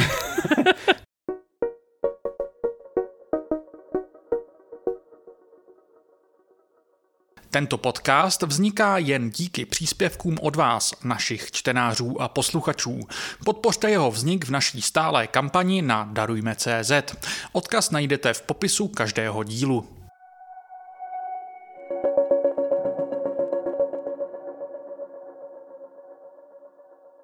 Takže pojďme k druhé knize. Takže zatímco Ben Lerner a Topecká škola vyšly v originále někdy v roce 2019, uh, eh, ta naše druhá kniha hlavní uh, původně vyšla už v roce 2008 vyšla francouzsky a velmi výrazně se zapsala do podoby současné literatury. Mluvím tady o autobiografické knize Roky francouzské spisovatelky Annie Erno, eh, která vlastně touhle knihou a nejenom touhle knihou eh, významným způsobem ovlivnila nastupující literární generaci nejen ve Francii. Eh, o Annie Erno se mluví nejvíc právě od vydání roku a v tom celosvětovém kontextu se o ní mluví hlavně po přeložení této knihy do angličtiny, protože v roce 2019 byla v užším výběru Mezinárodní Man Booker Prize No a já jsem uh, ji několikrát zmiňoval, protože Ani Erno ve svých textech, rozhovorech často zmiňují moji oblíbenci Didier Ribon a Edward Louis a vždy jsem to chápal tak, že ona jim prošlapala cestu eh, toho psaní o neprivilegovaných vrstvách Francie. Jenomže e, myslím, že z toho zážitku z roku to úplně neplyne. Myslím si, že ty důvody, proč eh, jí mají rádi, jsou ještě někde jinde. Že vlastně gro ty knihy není o, o nejchud, jako, není jako nějaký obrazy z života nejchudších francouzů, je to vlastně uh, úplně o něčem jiným. Uh, každopádně ta kniha začíná v autorčině rodné Normandy, ukazuje, že vyrůstala v chudých poměrech na malém městě, uh, ale není to hlavním tématem roku, uh, takže bych rád všechny čtenáře varoval před tím, aby neměli podobné čtenářské očekávání, jako já, když jsem vydral tuhle, tuhle knihu do rukou. Mm-hmm. Myslel jsi, že to bude Eribon. Myslel jsem si, že to bude prostě Eduard víc, Louis. víc Sociální. No jasně, mm-hmm. no. Jako což je, ale jiným způsobem. No, je tam, bych řekla, že tam jako tohle, ty, tu, tu sociální, eh, to sociální znevýhodnění tam totálně přeráží to genderový. Jo, je jako, to hlavně, je to hlavně jako, jako je to ženská zkušenost ženská ve světle zkušenost. prostě uh, autorka je ročník 40, 40, takže ta postava jako dozrává nějak že jo, po válce a prožijeme, prožijeme s ní jako euforická 60. léta, pak nějakou prostě, pak ty sedmdesátky se jeví tak nějak stabilizovaně, paradoxně. A pak samozřejmě obrovský na, jakože nástup neoliberalismu v těch 80. letech až teda po to stáří. A celý je to vlastně jako traktovaný, nebo ta tělesnost a to, jak má vypadat žena a e, případný otěhotnění a tak dále, to jsou vlastně na tom, z toho strašně vystupuje silně jako naprosto určující determinanty jako ženského života. A Hmm. A ty jsou tam fakt strašně silně zachycený vlastně. Jako ten strach z některých těch bariér, který vlastně ovládají ženy. No, já jenom ještě tak skvělý. technicky jenom to popíšu, je to vlastně, že jo, v, v pomínání, je to teda ve třetí osobě psaný, ale je to taková jako koláž, jde to chronologicky od těch 50. let od vzpomínek na dětství a je to taková koláž toho, co vám tak utkví, jo? že si zapamatujete nějaký gesta, hlášky, nějakou atmosféru dobovou, nějaký předměty, co jste měli, co se říkalo, jak se lidi chovali, co dělali. A tohle vlastně sledujeme skrz ten individuální příběh napříč celým tou druhou polovinou 20. století.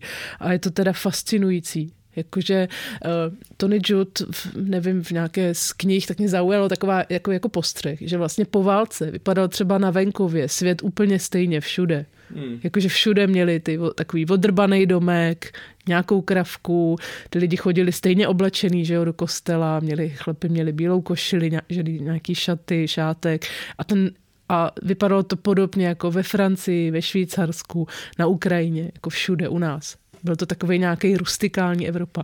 A to se vlastně během dekády rozpadlo. Mm, mm. A to je na ty knižce strašně silně tady vidět.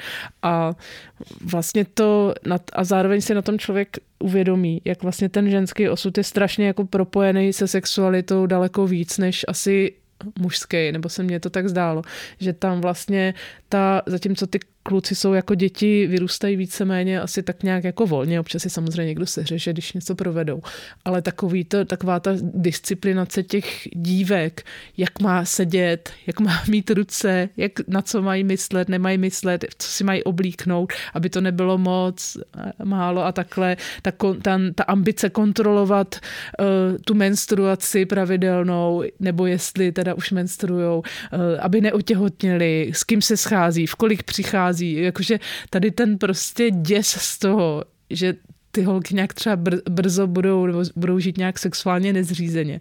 Jako mi připadá, že vlastně jako tu civilizaci provází prostě po celou dobu. No. Jo, ono tam docela z začátku dost eh, drsně popisuje vlastně, jak to říct, nějakou jako z náboženský fundamenty ty francouzské společnosti, kterou mm-hmm. jsme, kterou já třeba jsem asi takhle jako třeba 50. leta jako takhle nevnímal a po, po, popisuje to osvobozování postupný no. jako žen. Důležitou roli hle, hraje hrajou potraty, hraje prostě představa nějakého sexu bez toho, aniž bych jako tam byl ten děs z toho těhotenství. Ano, takže různé jako praktiky, kde není možno otěhotnět. A pak se tam mluví teda o vzniku antikoncepce, jako o nějakým osvobození vlastně těchto žen, což bylo třeba, nevím, 60. 70. Mm. leta. No, a pak ale... nástup, z, a ta, trvá to několik, já nevím, třeba dekádu možná, a pak tam popisuje ten nástup HIV a AIDS, Takže který vlastně zase vnesl ten stejný strach jako no. do těch sexuálních stavů. Ještě je tam, eh, kromě té antikoncepce, ještě je tam uh, motiv eh, nebo téma se tam řeší legálních potratů. Jo, nelegální potraty, jako vlastně, eh, jo, taky legalizace potratu až během 50. let, jak to vlastně strašně tu společnost eh, svazovalo, děsilo, jo, jak vlastně opravdu ty lidi byli pod kontrolou. A taky tam píše, taky tam popisuje to, že vlastně sice třeba bylo legální, jako už si pořídit antikoncepci, ale ty ženský se báli, by se styděli, říct tomu ginekologovi třeba, že chtějí jo. antikoncepci, jo. a zvlášť třeba na tom venkově, jo. že zase takový, to, takový ten konzervativní základ, prostě ten venkov, takový ty, jo. řekněme, jako méně vzdělanější, méně vzdělaný, méně osvícený rodiny, kde se víc tabuizují věci, nejenom kolem sexu, ale kolem těla obecně, jo, že tam vlastně v tomhle, do tohle, je to vlastně střed jakoby s tou kulturou jako velkoměstskou, moderní, eh, konzumní samozřejmě, to tam to a k tomu přijdem. Pak, po, po, po přestěhovala do, do Paříže, což ano. se jako dost proměnilo taky tu její perspektivu. Já jenom ještě bych se vrátil mm-hmm. k tomu srovnání s Eribonem a Lujem, možná, že k těm čtenářským očekáváním, protože vlastně třeba Návrat do Remešedi a Ribona je velmi jako sociologická, filozofující mm-hmm. taková jako kniha. Eduard Louis je zase hodně přímočaří, přímočaří, vlastně jako transparentní ten styl, je prostě čte se to strašně jednoduše, když se tam v tom ukrývá strašně moc zajímavých věcí.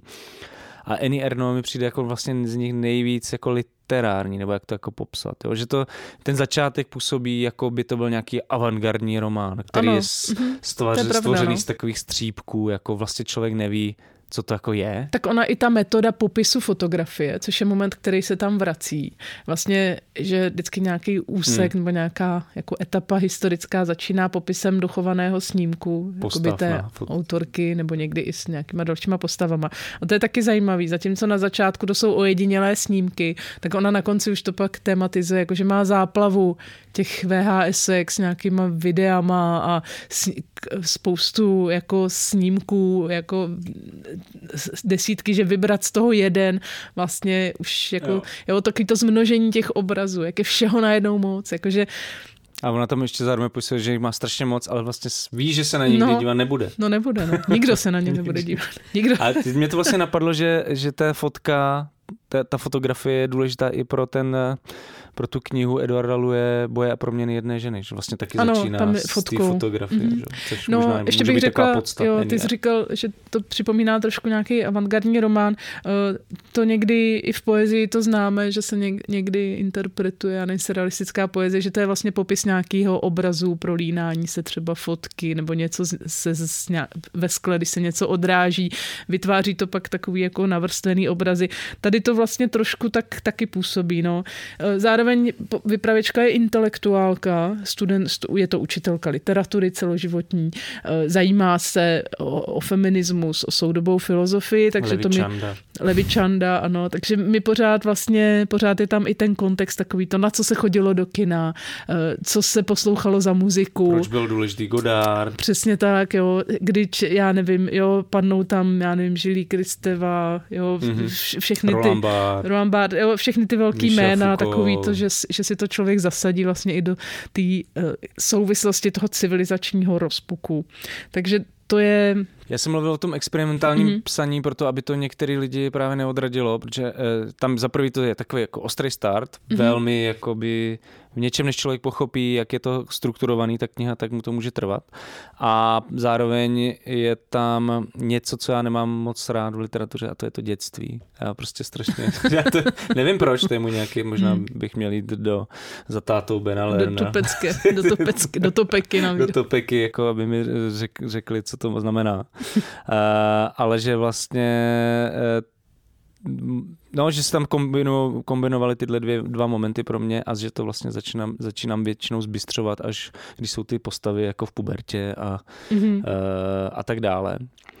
A v té knize jsou prostě velmi zajímavé postřehy o vývoji poválečné Francie. No to je fascinující, že ta knížka je vlastně jako jednoduchá. To vlastně může napsat každý. Jako, no, že budeš vzpomínat, ne, jaký no. to... No právě, že ne, ale jako, že vypadá to tak, že by tu metodu mohl někdo snadno napodobit. Jo. Sedneš, trošku, ne, no, vylovíš to něco, nějaký... možná, jako, že no, mě jako... naskakoval občas Patrik Ouředník, nebo já nevím, jako... No to jsem si původně myslela, když jsem si přečetla, jak ale to, to, o čem to je. je. To je no, tak jako ta Europeána jako takovou nějakou perspektivou zrychlenou a jo. takovou jako ze zhora ano, ale tady tím, že, to jde, že se to neustále vrství na tu jednu postavu a ty, ten čas se mění jako z její perspektivy i s tím, že pozorujeme, jak jo, stárne. Jo, že jo. i to je tam taky jako vlastně zajímavý, jak prožívá to, že ona třeba se děsí, že skončí ta menstruace.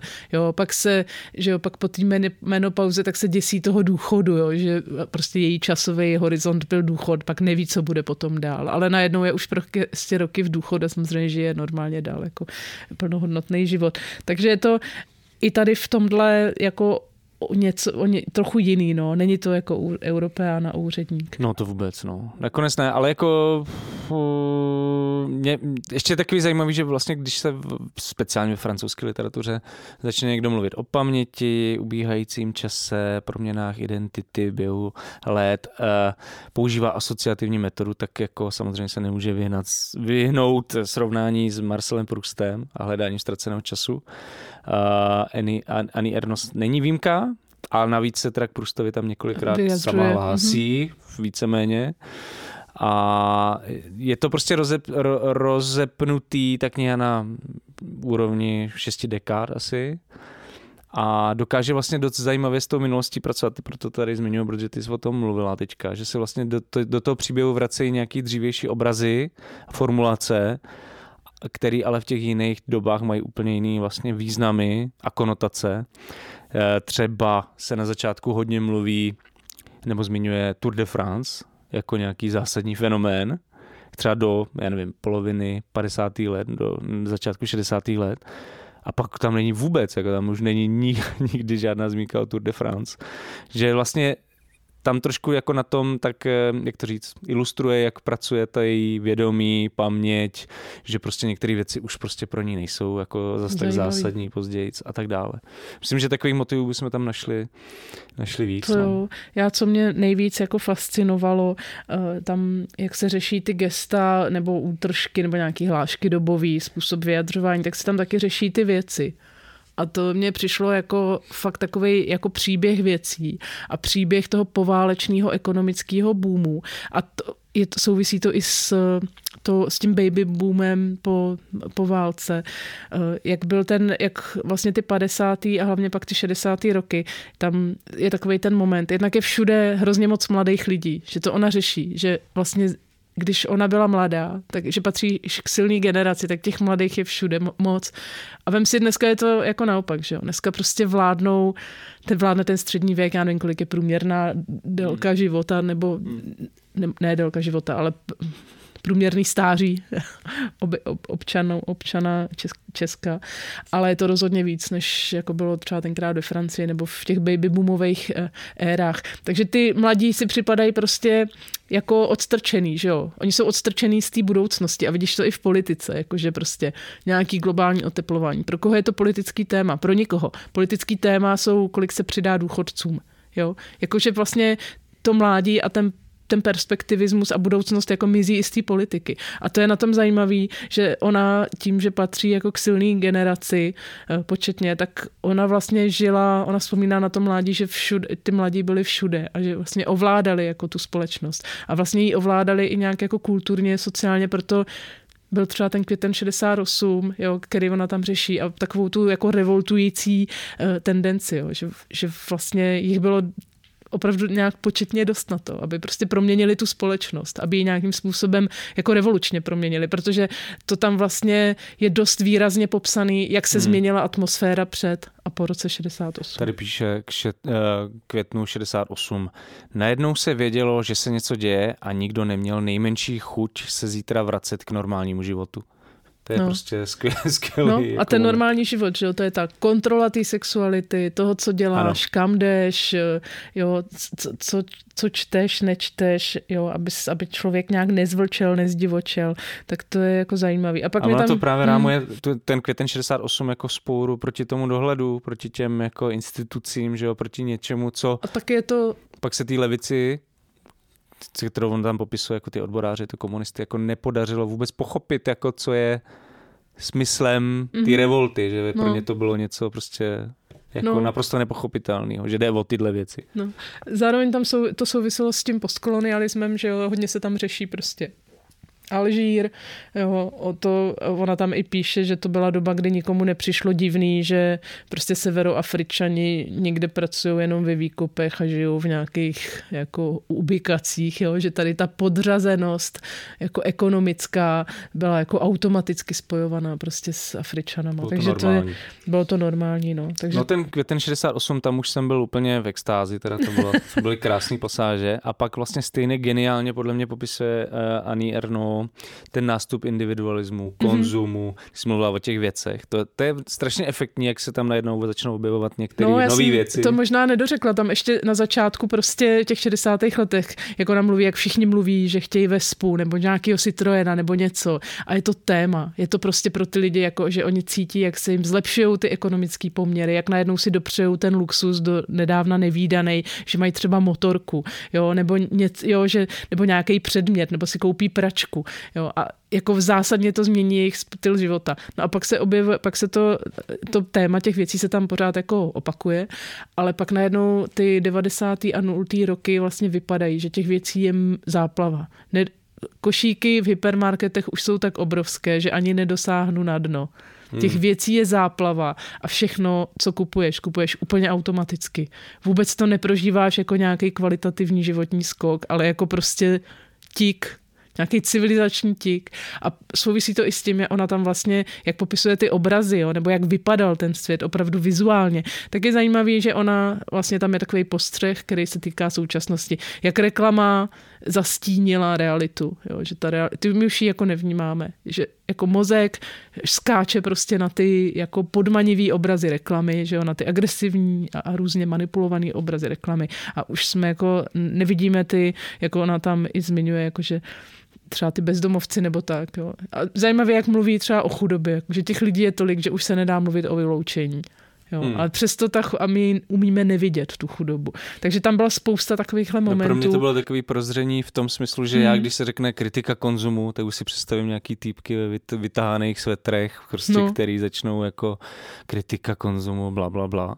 Ale vlastně v té knize se to tak no. krásně jako zmotní, tu, ta šílenost toho celého. No a zároveň že tam mě padá... to donutilo no, fakt přemýšlet o tom zase znova. Jako. No a zároveň tam padá taková ta, takový ten protiargument, tak vy chcete zničit tu naší jako vyspělou civilizaci a budeme žít na stromech a nebudeme. A teď se podívej, ten svetr, co máš na sobě, taky musel někdo vyrobit v nějaký továrně.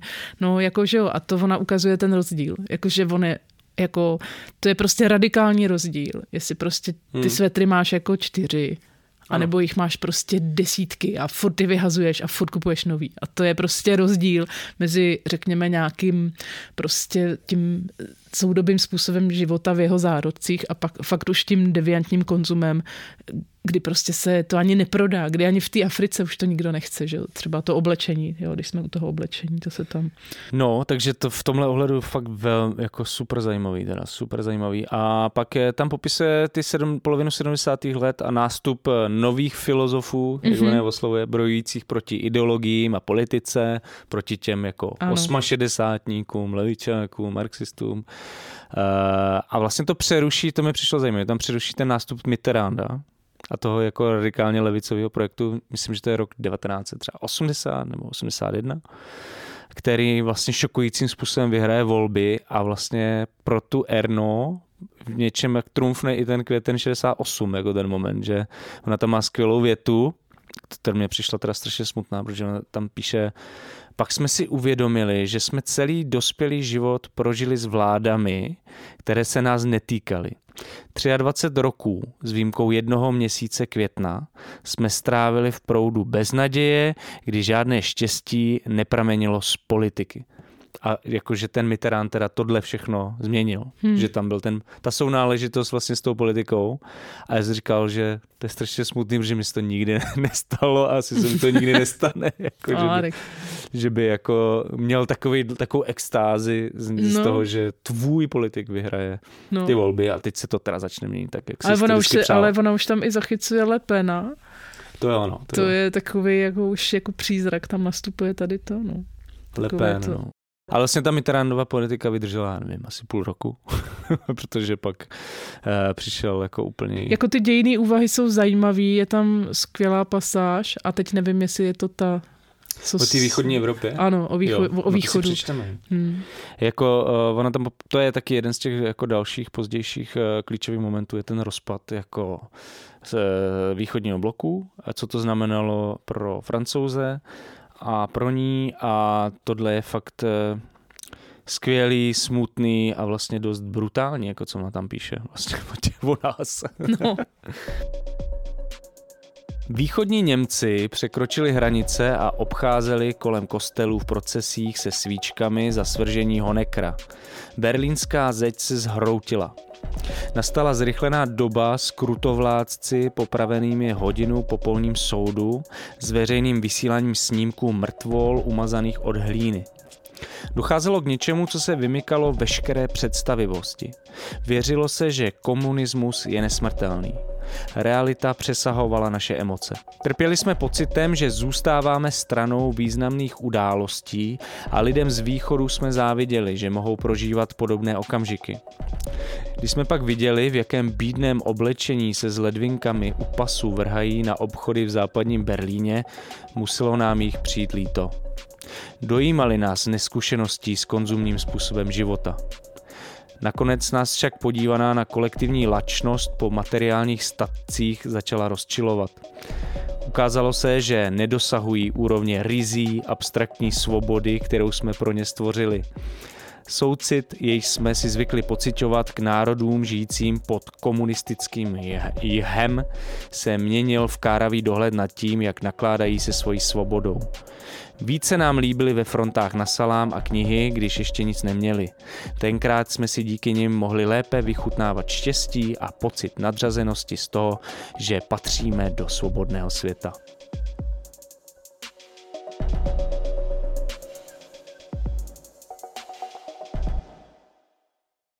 Wow. to je, no. Budeš brečet, nebo? ne, nebudu, ale to jako srandovní, že jo. Jakože ten, ten konzumní talačnost ta knížka je o tom. No, to jasně. je o jako úplně šíleným jako tak, zahlceným myslí, no, no, no jako, jasně, že, že jo. Čítáme. A, no a ty pořád doufáš, že je někde ten rizí svět, kde ty lidi si váží té knihy, že stojí v té frontě na knihu a nějaký trošku salám k tomu a tak, ale to, to padlo, no. Tak, taková ta romantizace. Já jsem nad tím přemýšlela uh, vlastně uh, často představy o nás jako východním bloku, tak jako možná na západě reprezentuje taková jako sociální fotografie naše česká, československá, takový ty Eh, já nevím, Štrajt, Cudlín, jo, a tyhle fotografové, takový ty uh, fotky těch Romů, jo, z těch osad a takový to, jak jde prostě pes nějakou rozoranou eh, jako polňačkou nebo v, v, nějakým bahnem a jak nějaký chudý domácnosti v rozpadlých domkách a tak, že tohle vlastně se stalo jako zástupcem toho. Toto reprezentovalo to, jak vypadá ten východ. Ten, a hmm. je to je v tom, jako jednak je to to sociální, v tom silně zastoupený a jednak je to ta romantizace, že to je nějaký, tak jak my si jako romantizujeme rom, Romy, romskou kulturu a tu jejich chudobu, nám vlastně to je trošku podobný, nám to taky jako dělá dobře, že máme pocit, že to je ten autentický svět, kdy se zpívá a jako by se o nic nestaráš a furt to pojíš s tím folklorem a e, s takovými a tu romantiku nějakého kočování, což je prostě úplně jako šílený jako v současných. Jako. Já to doufám, že už teda nikdo takovýhle myšlenky nemá. Mně přijde, že pořád se to, v, když někde je nějaký romský motiv, že jo, v pohádkách, no, tak jo, pohádky, tak pohádky to je jako jiná kategorie, no, ale tak mi přijde, že pořád se to trošku očekává, že jako spoustu, jenom, to, jenom ten esencialismus, že máš představu, že to romství je nějaký jiný, že nějaký jako divoký, že oni vlastně takhle chtějí žít jinak, jako na okraji té společnosti mm. a tak, takže to je hmm. nějak už jako přetavený, ale pořád prostě to v té společnosti je, ale to už jsme zase odplavali. Odplavali jsme dál, mě jenom bych chtěl teda se přesunout až k tomu úplnému konci, kdy vlastně tam je tam je... A můžu přečíst. Můžeš přečíst. Jenom pro představu, jak vlastně vypadá ta eh, ekonomicko-sociální dynamika, jak je to vlastně popsané na takový jako jednoduše, ale jak se to tam vlastně silně do toho dostane. Život směřoval k pokroku. Ten stělesňovali životní pohoda, zdravé děti, světlé domy, osvětlené ulice, vědomosti, vše, co se stavilo zády k temným záležitostem venkova a války.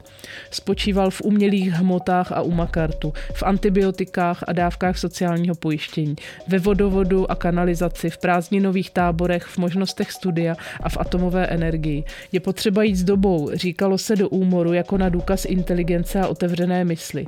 Témata slohových cvičení cvičení v osmé třídě zněla blahodárné přínosy elektřiny nebo se pište odpověď někomu, kdo před vámi očerňuje moderní dobu. Rodiče tvrdili, že Děti toho budou vědět víc než my. Skutečnost byla taková, že rodiče i děti, bratři se sestrami museli kvůli malým bytům spát v jednom pokoji, dál se mili ve výlevce a záchod měli venku.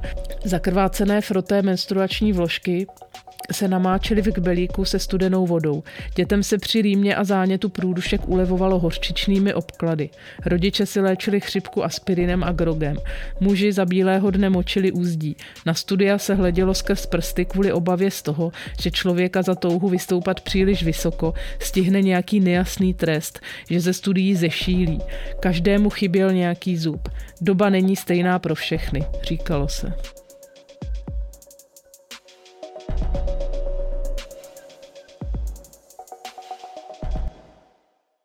Hmm. Tak to je ten začátek drsný, poválečný. Ale už vidíme, že vlastně rozdíl toho, té mentality třeba venkova a města, že jo?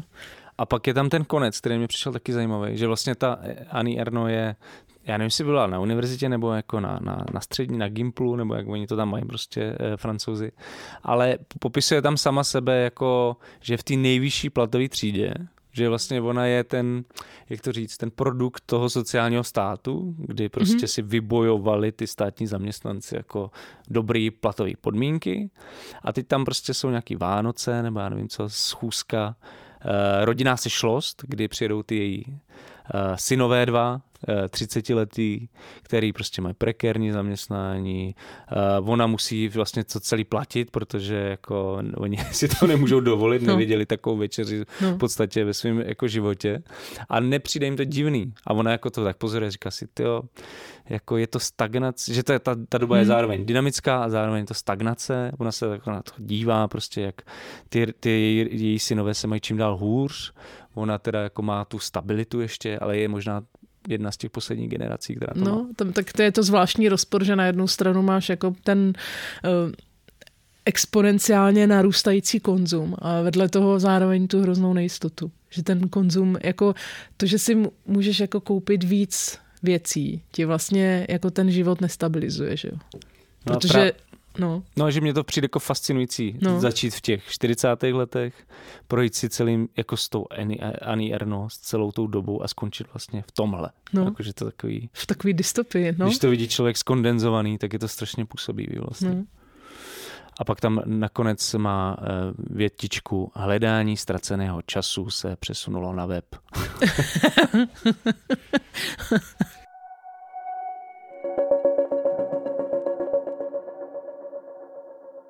Budeme hodnotit. Eh, ben Lerner, topická škola. Za mě jasná stovka. Stovka, nebo deset, já už nevím, jaký máme to hodnocení. Procenta? Já si právě, já nechci dávat tu stovku, protože pak třeba už nemůže být nic lepšího. Ale jako jo, blíží se to hodně absolutnu. Hmm.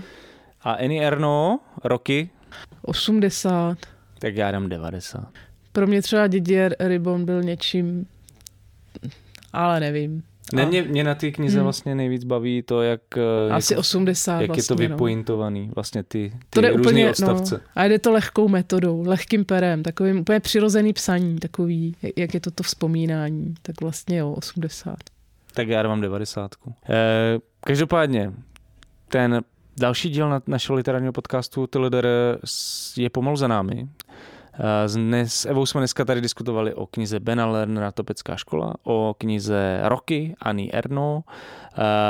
Pokud se vám na dnešním díle třeba něco nelíbilo nebo máte tipy, podněty na zlepšení, klidně nám napište zprávu na naše sociální sítě nebo na e-maily jan.belicek zavináč nebo Eva Klícová zavináč deníkalarm.cz Budeme rádi za jakoukoliv zpětnou vazbu.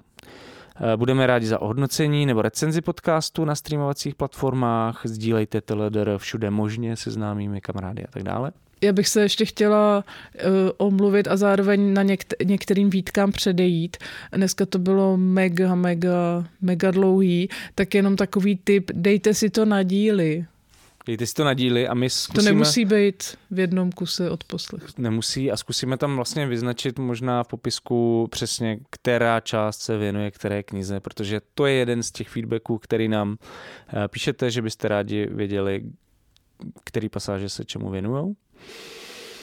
Uh, ale děkujeme za ty podněty, které, na, které jste nám už poslali, protože jich je fakt docela hodně jo. a jsme za to rádi. A pokud se vám tenhle podcast hodně líbil, tak utíkejte na Darujme a pošlete nám třeba i skromnou finanční podporu, bez níž to opravdu nepůjde. Kdo čte, nepracuje. Tak a my Takže nechceme pracovat už nikdy. Ano, číst. tak jo, děkujeme. díky všem. Eh, máme radost nových fanoušků, podporovatelů, posluchačů. Těšte se na říjnový díl a my dva s Evou se loučíme. Tohle byl Ahoj. literární podcast LDR. Evy Klíčové. Pět. A Honzi Bělíčka. Mějte se skvěle a zase někdy. thank you